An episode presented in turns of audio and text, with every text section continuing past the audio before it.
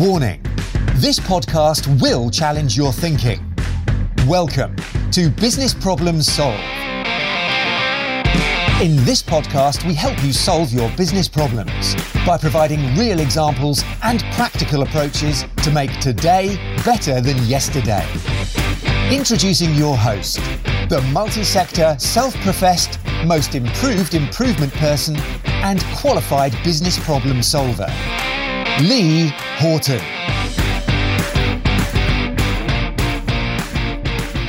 Hey, it's Lee. Welcome to Business Problem Solved. Today, I want to talk to you about silence. Well, not just silence. Let's uh, let's let's rewind a little bit. Uh, if you've followed me or follow me on social media, then you'll see a lot of my content, and uh, and we've also had uh, a podcast or two about it. Has been about asking better questions and and how we can ask better questions um, and what makes a, a better question and, and things like that. So that has been an area of, uh, of topic and focus. Uh, but what I've what I've realised is we, we've not really spoken about. It. If you ask a really good question, if you ask a better question that makes people think, then what should you do after you've asked that question? And it's something that not a lot of people are comfortable with, and it's about accepting silence.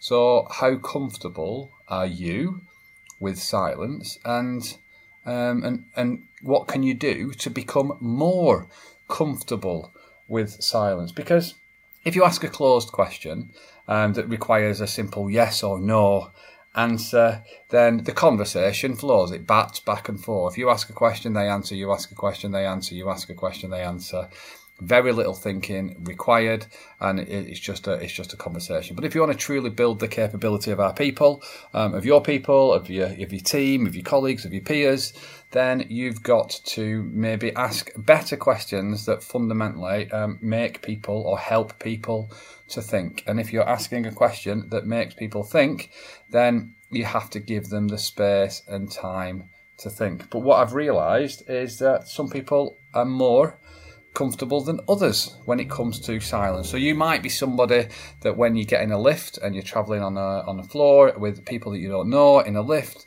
do you break that silence with an uncomfortable giggle?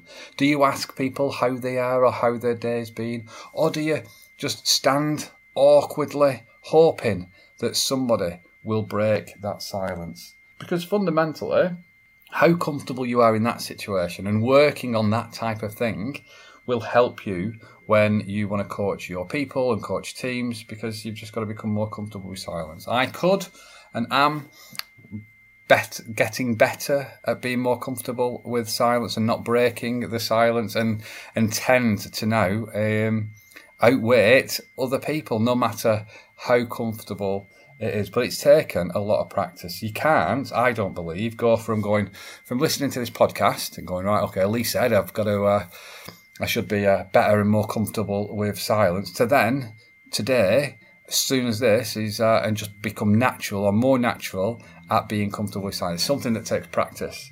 Um, some common traits or some common things that I see people doing that are uncomfortable with silence. They, after asking a question, will wait a couple of seconds and then maybe apologize and rephrase the question um, in a way that they think they might ask the question better. So they might be asking really good questions, but their nervousness or their their lack of comfort with silence is forcing them to ask another question based on the same thing and rewording it just to fill the gap.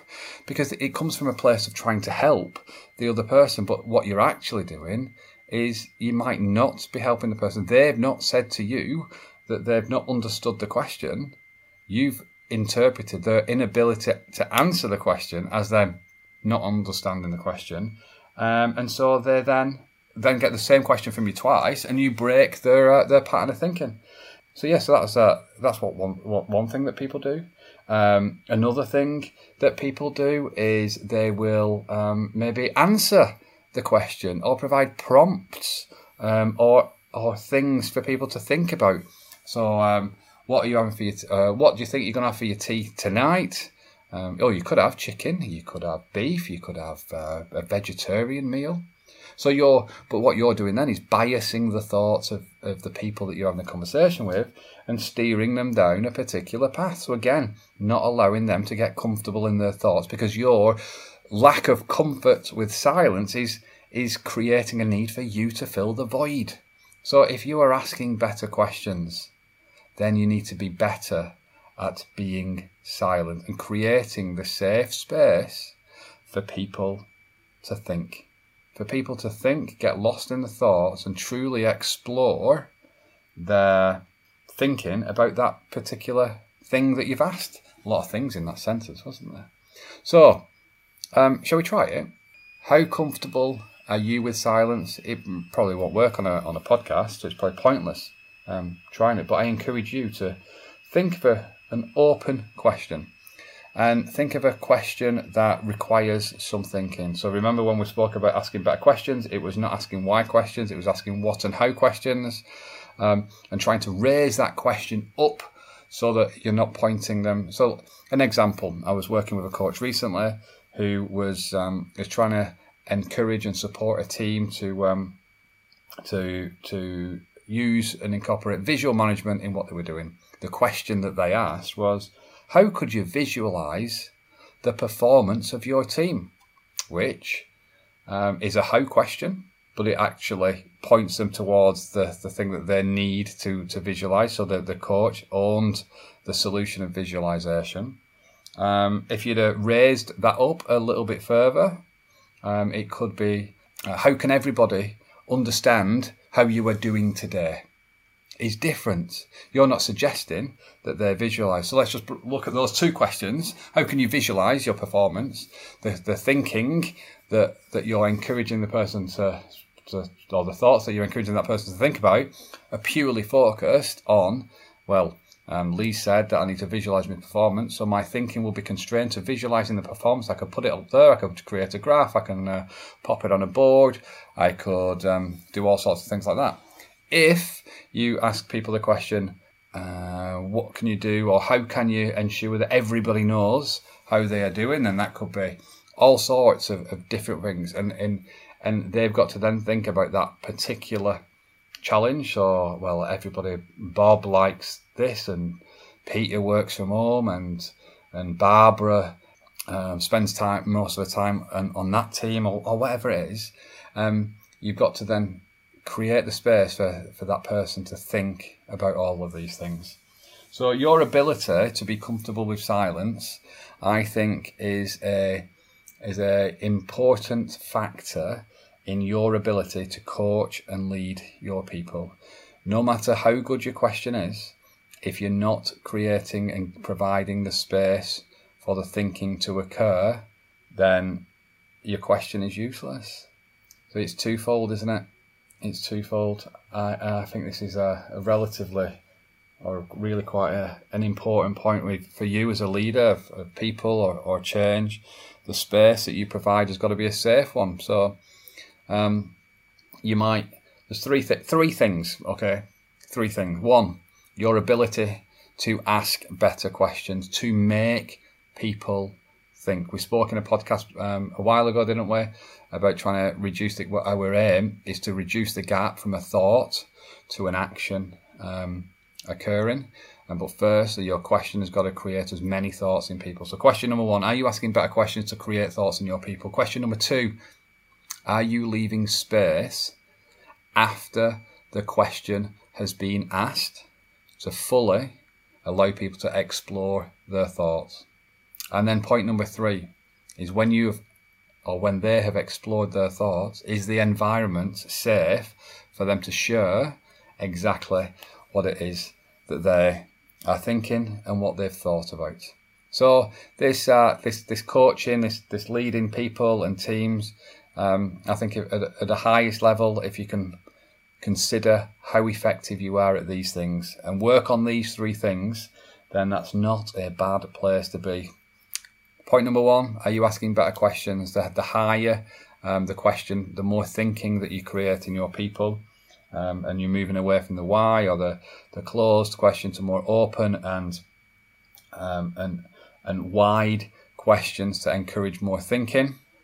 That's good. So, so have a think about the questions that you're asking your people. Question number uh, or point number two is: Are you then leaving enough space for people to think uh, without you filling that void and trying to help them? I, I, fully appreciate it's coming from a place of, of help and care. You might think that people are struggling; they might not be able to um, answer the question that you think you might perceive that they've not understood or interpreted exactly what you've asked. So you fill that void with extra narrative, extra points, um, extra like yeah clarity. But actually, that is uh, that's breaking their thinking, and they might not have said or given you any signals that they don't actually understand the other thing you've, you've asked. And then uh, number three is all around the space that you have created. Um, is it a safe space, or once one people have had their thoughts, how comfortable, confident, and safe are they in actually truly sharing? That might be internal to them, uh, or it might be external in terms of the environment as well. I think if you can work on those three things, then um, then that is a, a, well exciting place and team that you are creating um, because you're consistently are con- constantly challenging your people to think and uh, giving them the time to think and then creating an environment where it's safe to share those thoughts. That is what I want to talk to you today. Originally, I was just thinking about the silence thing, but as my thinking has developed through this conversation, I've then just developed those three things. Um, and uh, and I, I, might develop that a little bit further actually and create a little uh, a little guide, uh, something for me to do in the evenings in a hotel, isn't it? Uh, anyway, have yourself a lovely, lovely week. And if you have any questions or you want to get in touch, then uh, you know where to go. Hold lee at getknowledge.co.uk or uh, find me on any of the socials. Take care, have an amazing week, and uh, chat soon. Thanks for listening to Business Problems Solved. You can contact Lee on LinkedIn, Facebook, Instagram, or Twitter by searching for Lee Horton, the business problem solver, or via visiting www.leehorton.com for more content and to solve your business problems. And remember, saying you know how to do it is not doing it.